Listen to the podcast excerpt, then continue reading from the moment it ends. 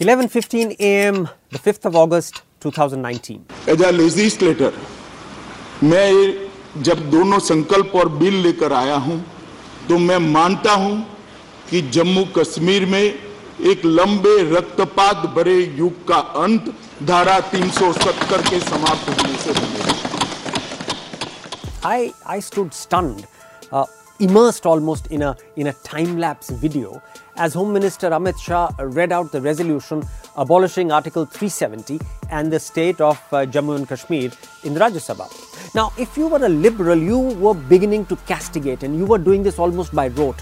Uh, the Kashmir Valley has become India's Gaza.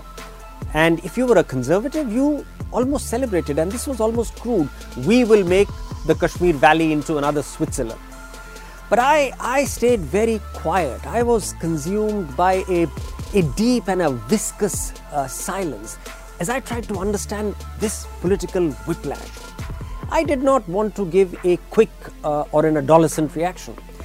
I wanted to assess the government's invoking of Article 370 to kill Article 370. And I wanted to do this on the three touchstones of mandate, method, and morality.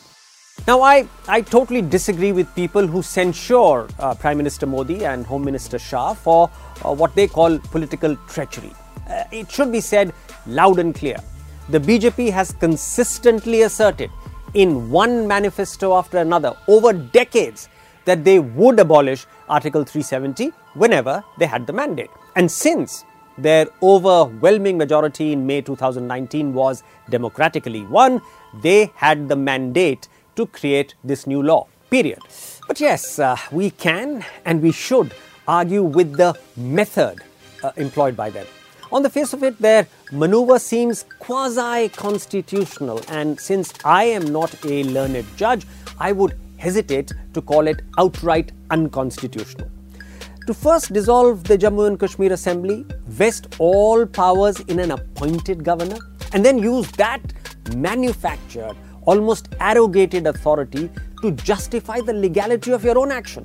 Now, prima facie, uh, the Modi Shah government has acted as the judge, the jury, and the executioner all by itself. Finally, we come to the morality of their actions, the political morality. Here, the Modi Shah government is on truly slippery terrain. An entire population is locked up at home. Leaders are arrested. Communications and mobility are jammed. The whole state is put under the jackboot. And then, in the silence of this graveyard, the government passes a law which requires, under the constitution, to be sanctioned by the will of the people. To even think that what has happened is therefore politically moral is frankly to become uh, complicit uh, and uh, uh live in a very dangerous and a malicious kind of uh, denial.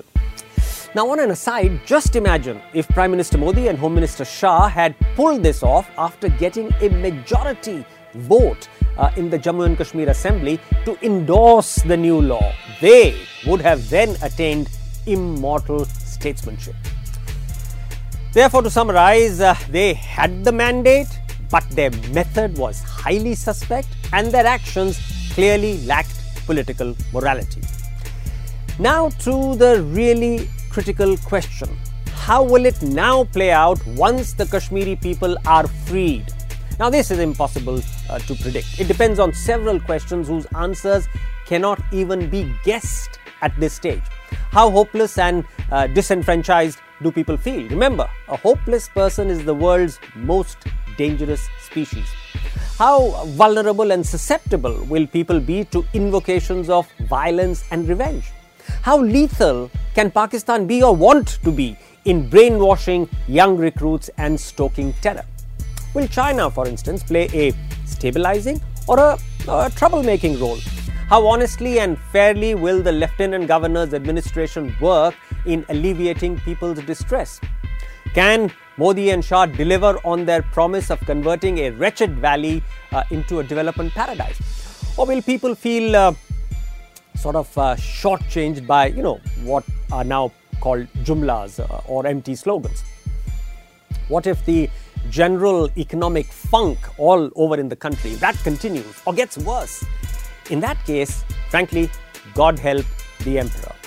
Since the answers are unknown and, uh, more importantly, unknowable at this stage, we should uh, stay away from either triumphalism or cynicism and pray that sabko sanmati de bhagwan, that God grant good sense to all because we simply don't know.